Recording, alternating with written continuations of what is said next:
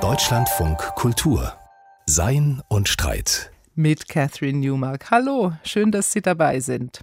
Und wir wollen heute wieder mal über ein eher streitbares Thema philosophieren, nämlich über die sogenannte kulturelle Aneignung.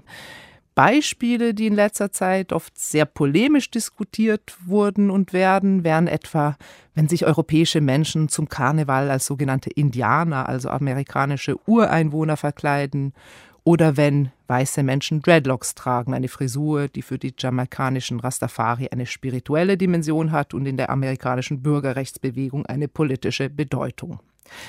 Während die einen hier Rassismus mindestens und kolonialistische Fantasien sehen, entgegnen die anderen, dass alle Kulturen sich sowieso permanent vermischen und dass man überhaupt nicht von separat existierenden Kulturen reden könne, an deren Traditionen man sich unrechtmäßig bedienen könnte. Die Philosophin fragt hier natürlich sofort, wo liegt die Wahrheit? Möglicherweise irgendwo in der Mitte? Und wenn ja, was machen wir jetzt?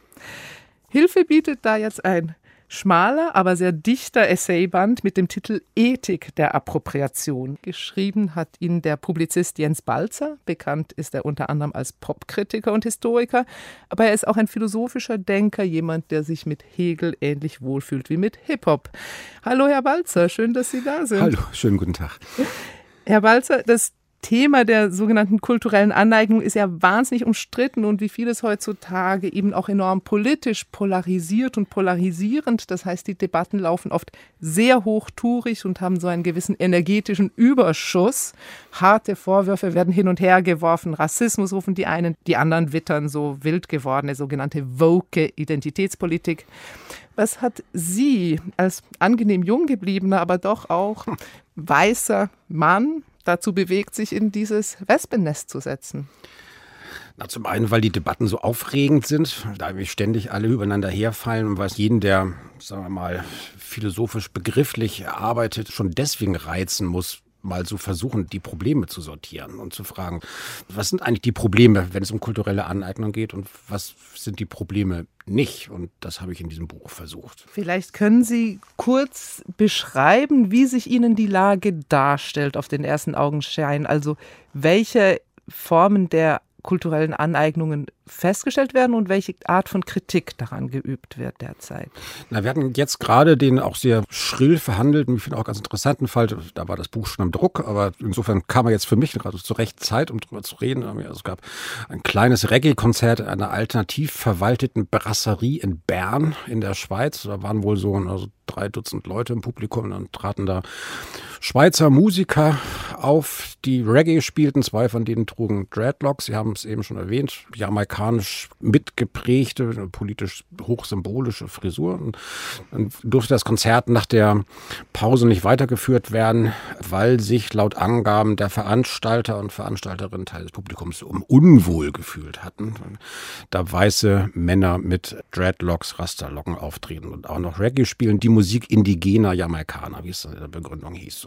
Daran waren zwei Sachen interessant. Ähm, zum einen, dass das konservative Feuilleton von NZZ bis Welt irgendwie sich mit Gebrüll auf diesen Vorfall stürzte, als sei es eine Staatsaffäre mit drei Dutzend Leute in einer alternativen Brasserie in Bern, von diese Leute da in diesen Zeiten wahrscheinlich noch nie irgendwas gehört hatten.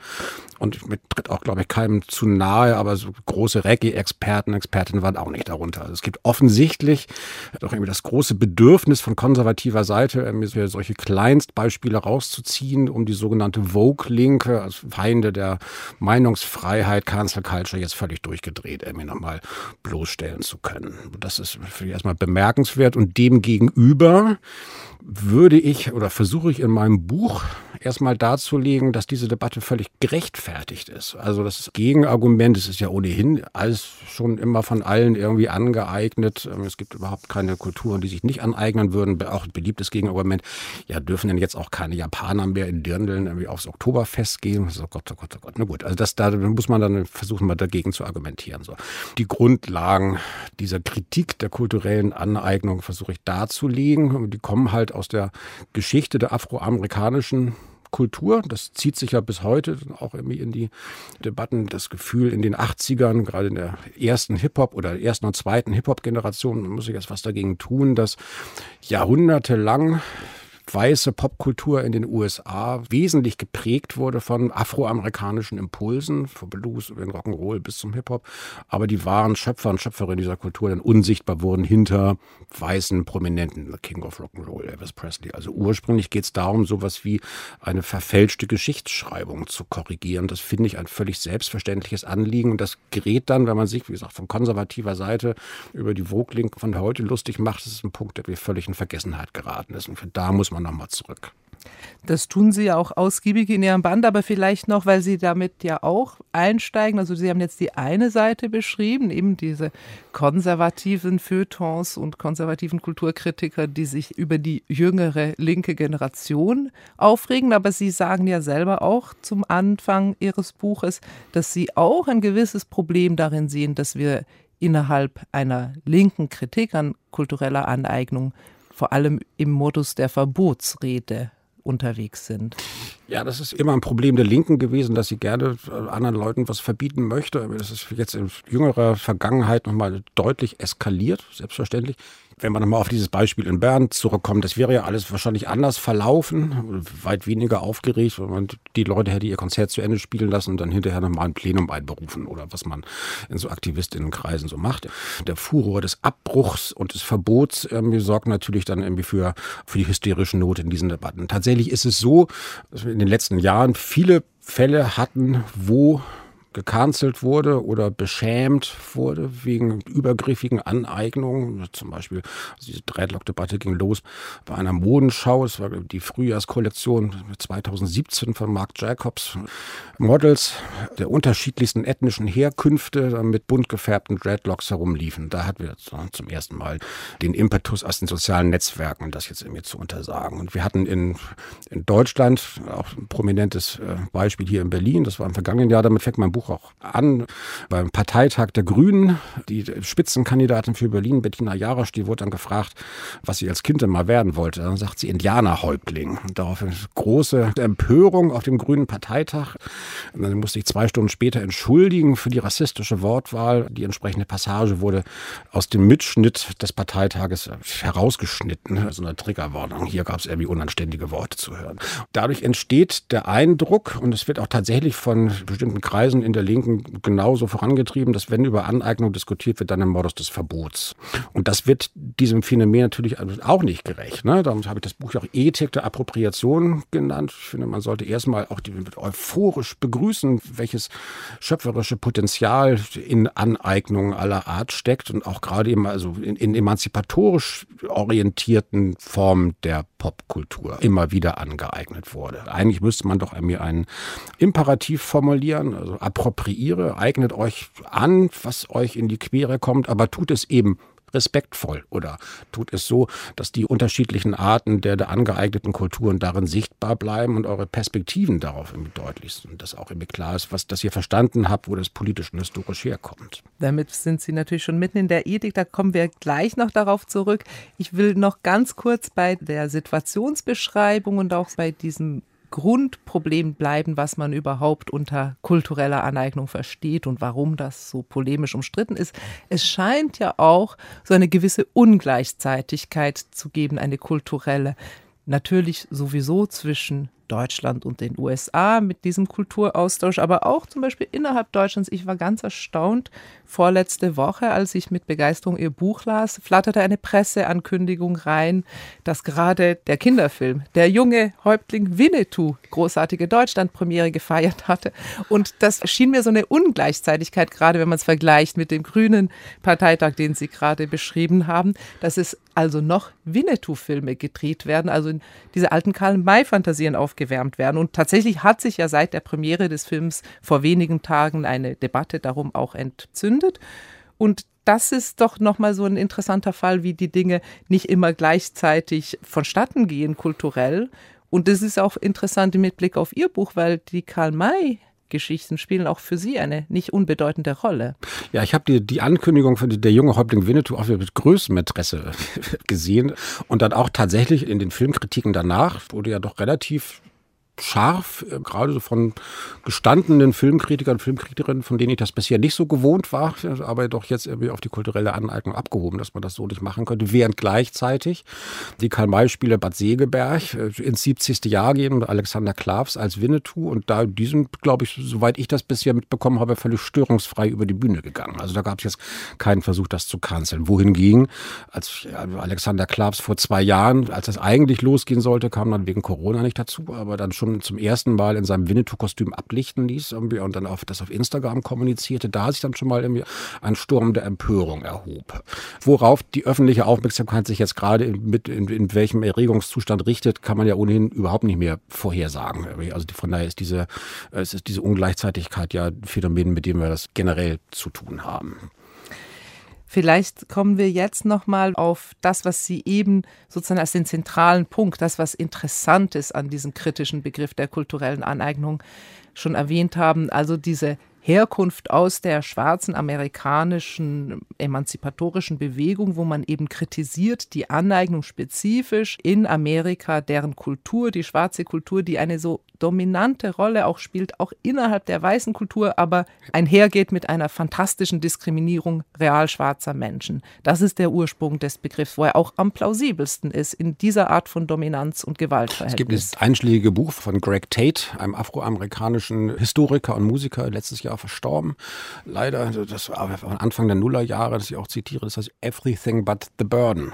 Alles außer der Last. Die Weißen wollen alles von den Schwarzen, ihre Kultur, ihre Tänze, ihre Musik, ihre Bekleidung. Die wollen alles außer der Last des Rassismus. Und es ist erstaunlich, wie fixiert die Weißen in den USA schon auf die Schöpferkraft der schwarzen Kultur waren, noch zu Zeiten, wo sie gleichzeitig darüber diskutierten, ob Schwarzen überhaupt eine Seele haben oder auch nicht. Das ist der Ursprung. Und diesen Ursprung sollte man auch immer im Hinterkopf behalten, wenn man hierzulande solche Debatten führt, weil natürlich ist die Aneignungs Debatte in Deutschland und Europa erstmal nur angeeignet. Sie geht von Voraussetzungen aus, die auf, natürlich auf ihre Weise auch sehr USA-spezifisch sind. Und der versucht daraus so eine Art, sagen wir mal, so universelles ethisches Gesetz für das Verhältnis zwischen den Kulturen abzuleiten, der ist doch mit einer Vielzahl von Schwierigkeiten verbunden, die einen auch immer wieder in so einer, sagen wir mal, so infinite Begriffsregresse führen. Können Sie das näher erläutern? Naja, es geht ja eigentlich gar nicht anders, wenn man über kulturelle Aneignung redet und gerade im Modus des Verbots, so, also du darfst dir Erzeugnisse einer anderen Kultur nicht aneignen, äh, dann ist natürlich die Frage, wer entscheidet denn, wer zu der einen Kultur und zu der anderen gehört. Im US-amerikanischen Originalfall ist es erstmal ganz deutlich.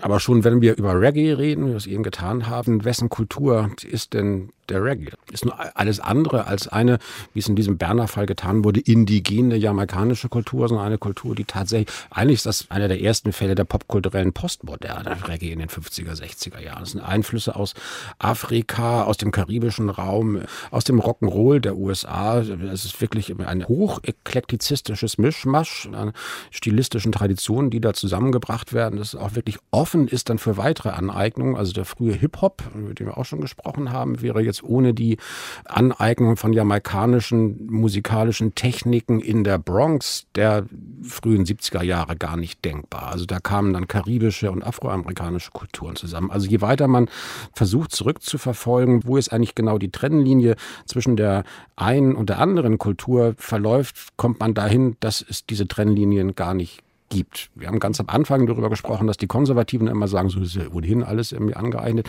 Das ist natürlich ein Punkt, in dem sie recht haben. Es gibt keine authentischen, reinen Kulturen, die man so als monolithischen Block rekonstruieren könnte. Das heißt aber noch lange nicht, dass es nicht sowas wie kulturelle Ausbeutungsverhältnisse gibt.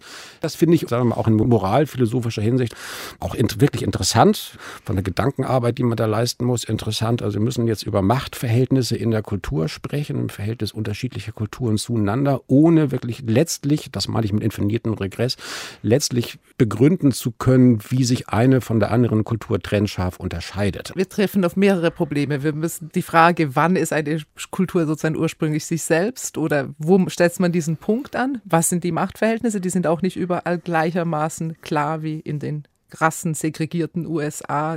Also man kommt auf viele problematische Punkte. Eine Art, das mit einer gewissen Klarheit zu lösen wäre ja, indem man auf die ökonomische Ausbeutung abhebt, also sozusagen den Kulturbegriff überspringt und sagt, es geht jetzt hier nicht darum, dass sich Kulturen immer vermischen, sondern es geht spezifisch darum, wenn eine Kultur, die unterdrückt wird, von der unterdrückenden Kultur ökonomisch ausgebeutet wird, ohne dass dann wieder was zurückkommt. Eine rein materialistische Aussage. Und das würde ja für viele dieser Beispiele, die Sie auch aufzählen in den USA, was die Musikübernahme betrifft, zutreffen. Also von Benny Goodman über Elvis ja. bis zu Eminem eigentlich. Ja, auf der anderen Seite werden dann die fünf Schweizer Hippies, die sich in Bern irgendwie mit Rasterlocken irgendwie auf die Bühne getraut haben, dann fein raus. Die verdienen daran, glaube ich, nicht allzu viel.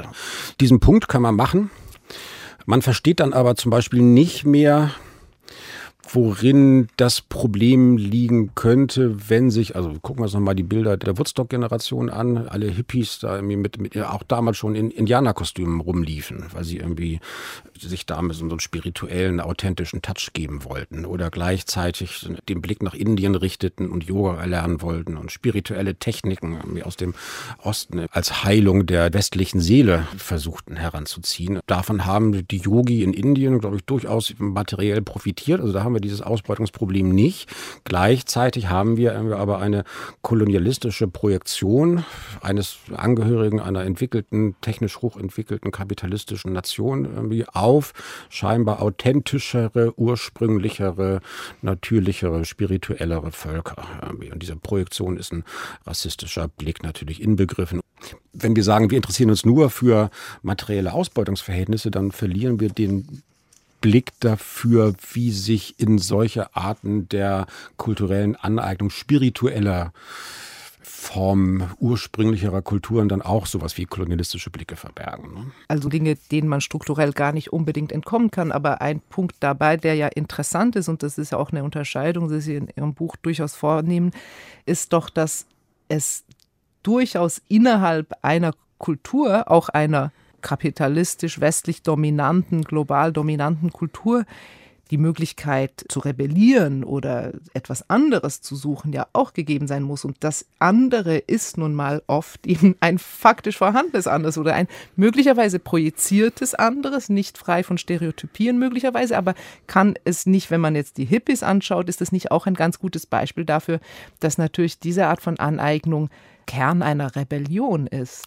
Ja, selbstverständlich. Das ist ja das Doofe oder auch das Schöne, dass man da nicht wirklich zu einem Schlusspunkt kommt. Also ich beginne das Buch ja auch mit meinen eigenen Erfahrungen bei den Karl-May-Spielen. Im Alter von sechs, sieben, acht Jahren mit meinem Vater da mal hingefahren bin. Also das war natürlich einerseits, das ist auch interessant, den Blick darauf auch nochmal zu werfen. Ich komme ja aus kleinen Verhältnissen. Das waren die einzigen Theateraufführungen, die ich als Kind so besucht habe.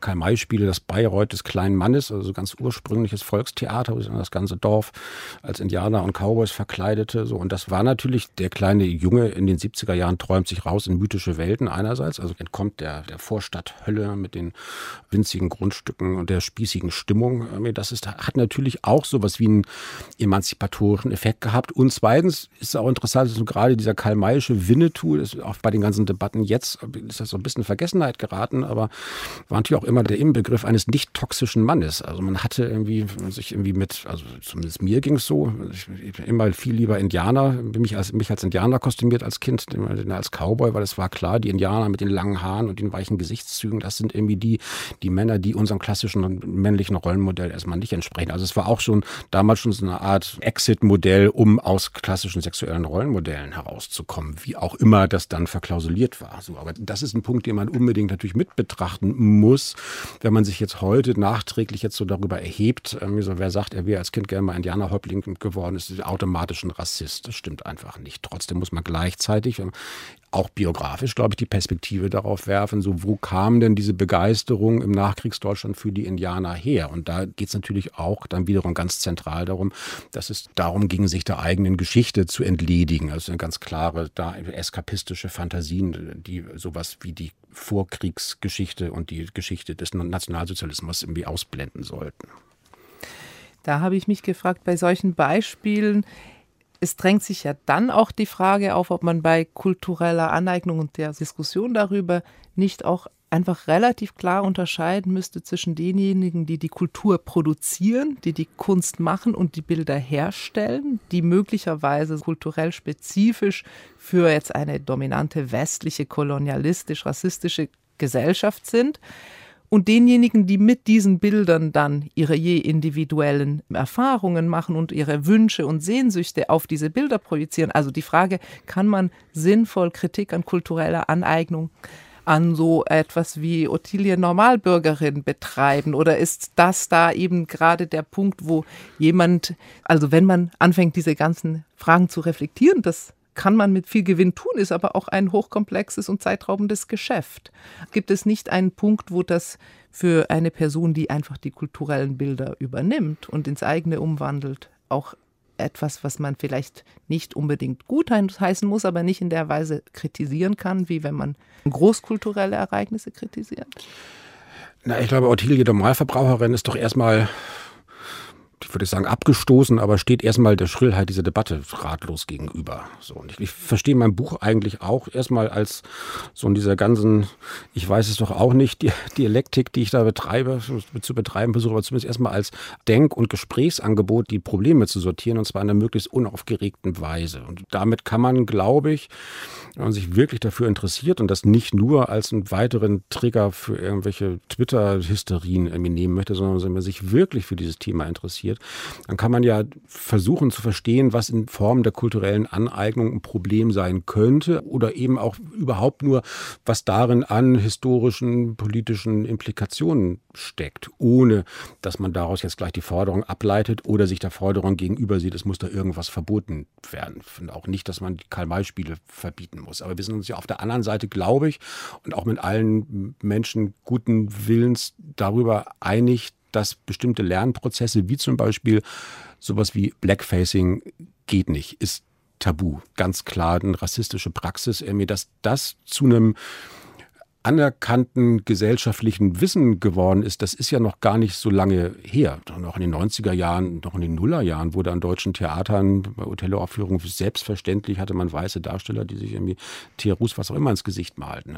So, und da sind wir doch mittlerweile einig, mir so, das machen wir nicht, genauso wenig, wie wir das N-Wort benutzen. Das sind natürlich die Frage als nächstes, wie gehen wir dann bei, im Fall von Indianern mit dem Red Facing um? Also das weiße Darsteller malen sich das Gesicht rot an. Ist es jetzt exakt das Gleiche? Kommt es aus einer anderen, natürlich aus einer kolonistischen Tradition? Hat es auch diesen, diese verächtlich machende, verspottende Note, die das Blackfacing hat? Oder kommt es nicht aus einer, also ist die Perspektive nicht eine andere? Ich finde, das kann man mal in Ruhe diskutieren und man wird dann wahrscheinlich, glaube ich, am Ende auch zum Schluss kommen, auch Red Facing ist eine kolonialistische Praxis, die man unterlassen sollte. Aber man sollte sich doch irgendwie erstmal vor Augen führen, warum und wo das herkommt.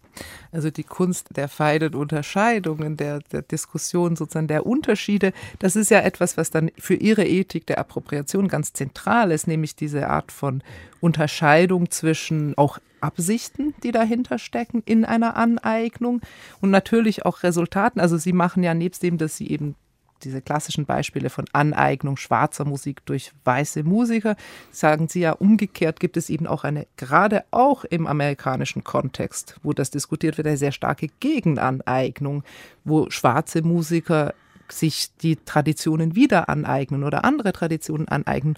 Und das sehen Sie als ein Beispiel für eine positive Form der Aneignung, die eben quasi subversiv ist und auch das Fragmentarische sich bewusst macht, was immer in Kulturen steckt. Ist das richtig? Na, wir hatten im frühen Hip-Hop, um auf das Beispiel mal zurückzukommen, so Public Enemy, also diese Kritik der Aneignung der schwarzen Kultur durch Weiße, des Unsichtbarmachens. Die legendäre Zeile, Elvis mag für euch ein Held sein, für mich ist er nur ein Rassist.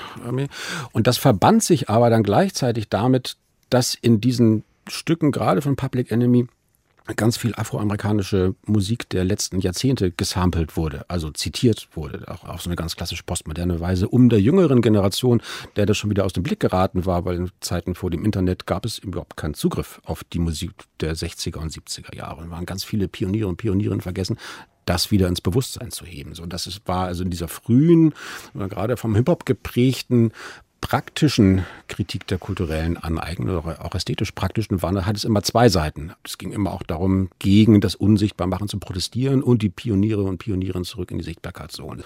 Es war interessant, dass es damals schon auch irgendwie aus der unter frühen postkolonialen Denkern durchaus unterschiedliche Perspektiven darauf gab, was es heißt, wenn Hip-Hop zum symbolischen Ausdruck eines Black Nationalism gemacht werden soll, so wie sie Public Enemy das verstanden haben oder dann auch mit Theoretiker wie, wie Nelson George damals. In der afroamerikanischen Debatte der späten 80er, frühen 90er Jahre war das ganz klar. Es geht hier darum, eine schwarze Tradition zu rekonstruieren.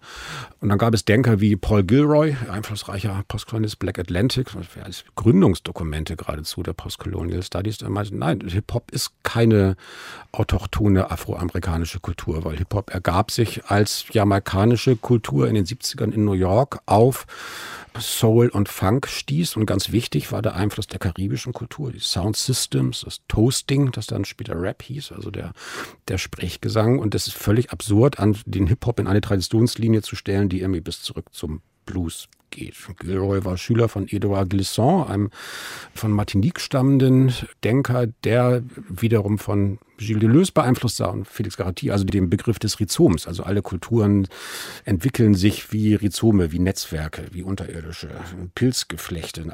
Alles steht mit allem in Kontakt und beeinflusst sich gegenseitig. So. Also, und es gibt überhaupt so etwas wie eine kulturelle Identität oder mit sich identische Traditionslinien nicht. Und ist interessant, dass man diese beiden Lager der, der frühen postkolonialen Theoriebildung, die einen, die halt irgendwie so stärker auf diese Identität sich irgendwie fixierten und die anderen, Sachen so auf das Nicht-Identische, auf das Werden.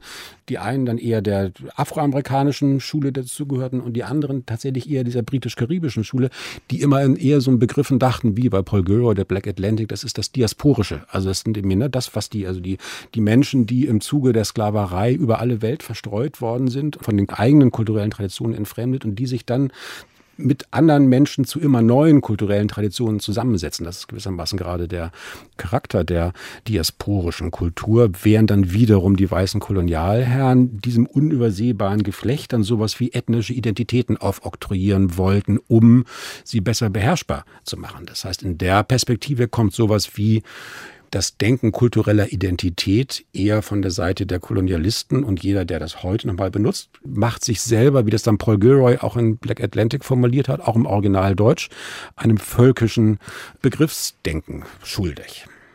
Also so ein bisschen geht das in die Richtung, die ja auch immer wieder mal formuliert wurde, dass sozusagen Identitätspolitik, wenn sie zu verhärtet oder zu rigide wird, auch einen Schlag ins Identitäre haben kann, was wir gemeinhin mit völkisch rechtem Nationalismus assoziieren, was aber von der Intention her in eine ganz andere Richtung geht. Aber rein auf der Theorieebene könnte man sagen, es gibt diese Gefahr. Jetzt haben Sie ja schon sehr interessant über diese Art von Bewusstsein, dass Kulturen nie ganz sind oder nie ursprünglich gesprochen. Ist das die Grundlage dessen, dass man Kriterien entwickeln kann für gute und schlechte Aneignung oder auch für gute und schlechte Formen der Kritik von kultureller Aneignung? Also ja. vielleicht so zum Schluss, ich möchte gerne wissen, was ist gute Aneignung und was ist schlechte Aneignung? Ja, das werden Sie von mir nicht erfahren, Frau Newmark, aber ich kann zumindest noch mal versuchen, meinen Punkt klar zu machen. Darum habe ich vorhin so lange über, über diesen Begriff der Ursprünglichkeit oder der Authentizität gesprochen. Ich finde, eine schlechte Form der Aneignung ist eine, die der Kultur, die sie sich aneignet, den Status einer wie auch immer authentischen Ursprünglichkeit von etwas Indigenem, rohen, wilden zuerkennt. Der Konsum von Authentizität bei den Hippies mit den Indianern ist auch im frühen Jazz. Also lesen Sie irgendwie die Kommentare weißer Jazzmusiker aus den 10er und 20er Jahren oder auch einschlägige Texte von Siegfried Krakauer, der mir die Jazzshows in, in Berlin dann mit denen in New York vergleicht. Alle sind sich darüber einig, dass, es, dass das wilde, rohe dieser schwarzen Menschen ist, von dem jetzt irgendwie so die, die weiße Zivilisation irgendwie zehren kann. Und das ist, hat natürlich einen selbstverständlich rassistischen, kolonistischen Blick. So, also es, es tut so, als seien das Kulturen, die irgendwie in einem, sich in einem Naturzustand befinden irgendwie und, und versucht damit gewissermaßen die Erkenntnis, dass alle Kulturen immer nur Aneignung von Eignung sind, geradezu zu leugnen oder zurückzunehmen. Man möchte ja immer auf irgendeinen Punkt, wo der edle, wilde Winnetou ganz authentisch verbunden ist mit der Natur und nur das, äh, das, das Ohr an den Boden irgendwie legen muss, um zu erkennen, was irgendwie in, in der Prärie passiert. Diese ganzen klassischen weißen, weißen Fantasien von Authentizität, irgendwie, die stecken hinter ganz vielen Formen der kulturellen Anordnung. Und ich glaube, das ist ein Punkt, wo ich sagen würde, das ist in moralphilosophischer Hinsicht eine schlechte Aneignung. Und gute Aneignung? Gute Aneignung wäre eine, die aus verschiedenen, aus verschiedenen Einflüssen was zusammensetzt dabei kenntlich macht, dass dem Schöpfer der Schöpferin bewusst ist, aus welchen historischen, politischen Zusammenhängen das kommt und daraus vielleicht irgendwie eine Perspektive auf die Kunst der Zukunft entwickelt. Das ist das neue Album von Beyoncé, die irgendwie ein ganzes Album, das sich bezieht auf die Geschichte der schwarzen, queeren Clubmusik seit den 70er Jahren von Beyoncé mit vielen Produzenten und Produzentinnen aus dieser Szene dann irgendwie sich angeeignet wird, aber eben auch in der Perspektive darauf, damit aus einer Kultur auszubrechen, der sie selber angehört, nämlich dem Hip-Hop, die über Jahrzehnte hinweg sexistisch und homophob konnotiert gewesen ist. Also jetzt, dem jetzt einen neuen Impuls zu geben, um zu zeigen, dass diese Musik eine gemeinsame Geschichte teilt mit einer Kultur, die von vornherein irgendwie von queeren, schwulen, lesbischen Menschen geprägt worden ist. Und vielleicht noch ganz kurz, Sie versuchen ja auch gute und schlechte Formen der Kritik von kultureller Aneignung zu unterscheiden. Können Sie dazu noch abschließend ein Wort sagen? Ich finde, schlechte Formen der Kritik der kulturellen Aneignung sind erstmal solche, die überhaupt keine Perspektive auf eine gute kulturelle Aneignung haben. Also das ist natürlich, es gibt natürlich einen Hang zum Verbieten und zur Verbotskultur in bestimmten linken Kreisen, die die Debatten mitbestimmen. Das ist ja völlig klar. Ich würde jetzt gerne von den Leuten, die in Bern für den Abbruch dieses Konzertes gesorgt haben, würde ich gerne mal wissen, was ist denn eure positive Perspektive auf Aneignung? Was hättet ihr denn gerne? Aber die, die Frage kann ich da erstmal nur, erstmal nur weitergeben geben.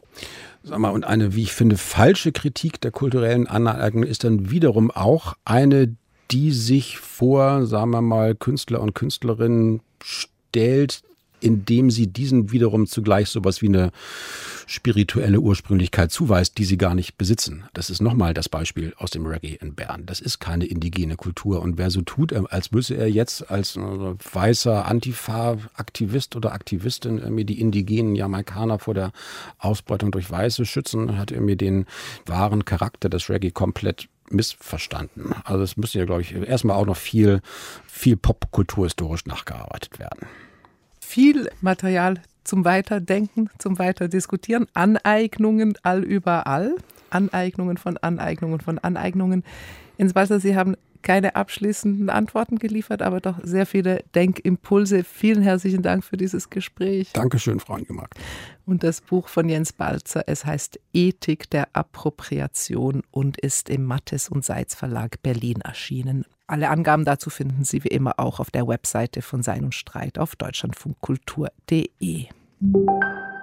Wir kommen jetzt noch zu unserem aktuellen Jahresthema. Wenn Arbeit kaum zum Leben reicht, so heißt es. Und wir haben auf diesem Sender ja schon sehr viel uns mit prekärer Arbeit beschäftigt. Und hier in der Philosophie, da tut das für uns gerade Christian Schüle mit einer kleinen Beitragsreihe, die der Frage nachgeht, wer sind die neuen Diener der Gegenwart? Wie unterscheidet sich schlecht bezahlte Arbeit heute von früher? Teil 2 der Reihe befasst sich mit dem Zeitdruck der Zustellenden. Jede und jeder sieht sie, täglich und mehrfach. Meist treffen sie nacheinander ein, manchmal zweimal am Tag. DHL, Hermes, UPS, Amazon. Der Bote von DPD Express etwa stellt den Motor seines Dieseltransporters erst gar nicht ab. Frage zwischen Tür und Angel, wie ist Ihre Arbeitszeit? Heute von 8 bis 13 Uhr, sagt er. Und morgen? Nachmittags, wie mit dem Chef vereinbart. Und übermorgen? Weiß er noch nicht. Hör ich da Lieferando.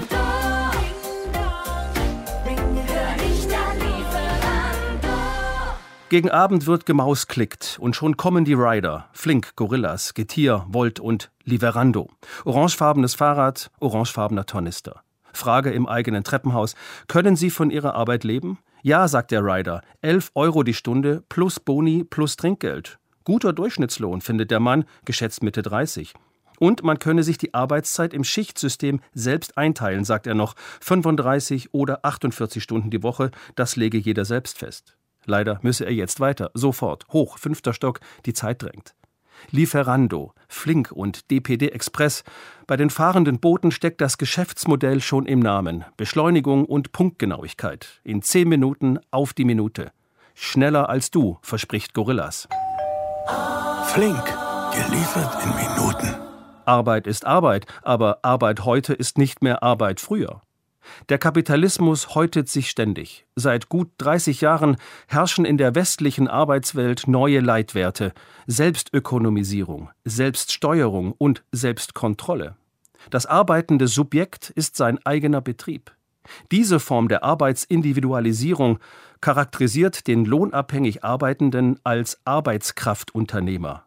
Geprägt hat diesen Begriff Ende der 1990er Jahre der Industrie- und Arbeitssoziologe Gerd Günther Voss. Vielfalt und Ausdifferenzierung und hochgradige Flexibilität ist das, was für mich die Arbeit heute ausmacht. Das heißt, Arbeitskraftunternehmer versuchen, die eigene Arbeitskraft so effizient wie möglich einzusetzen, als individuelles Rädchen im globalen Getriebe jeder neuen Stufe des kapitalistischen Wirtschaftens weil die Zustellenden, die Boten und Kuriere, die Arbeitsumstände selbst nicht gestalten können, denen sie sich aus eigener Entscheidung ausliefern und aus Gründen der Existenzsicherung ausliefern müssen, könnte man das Betriebsmodell der Plattformökonomie freiwillige Selbstausbeutung nennen.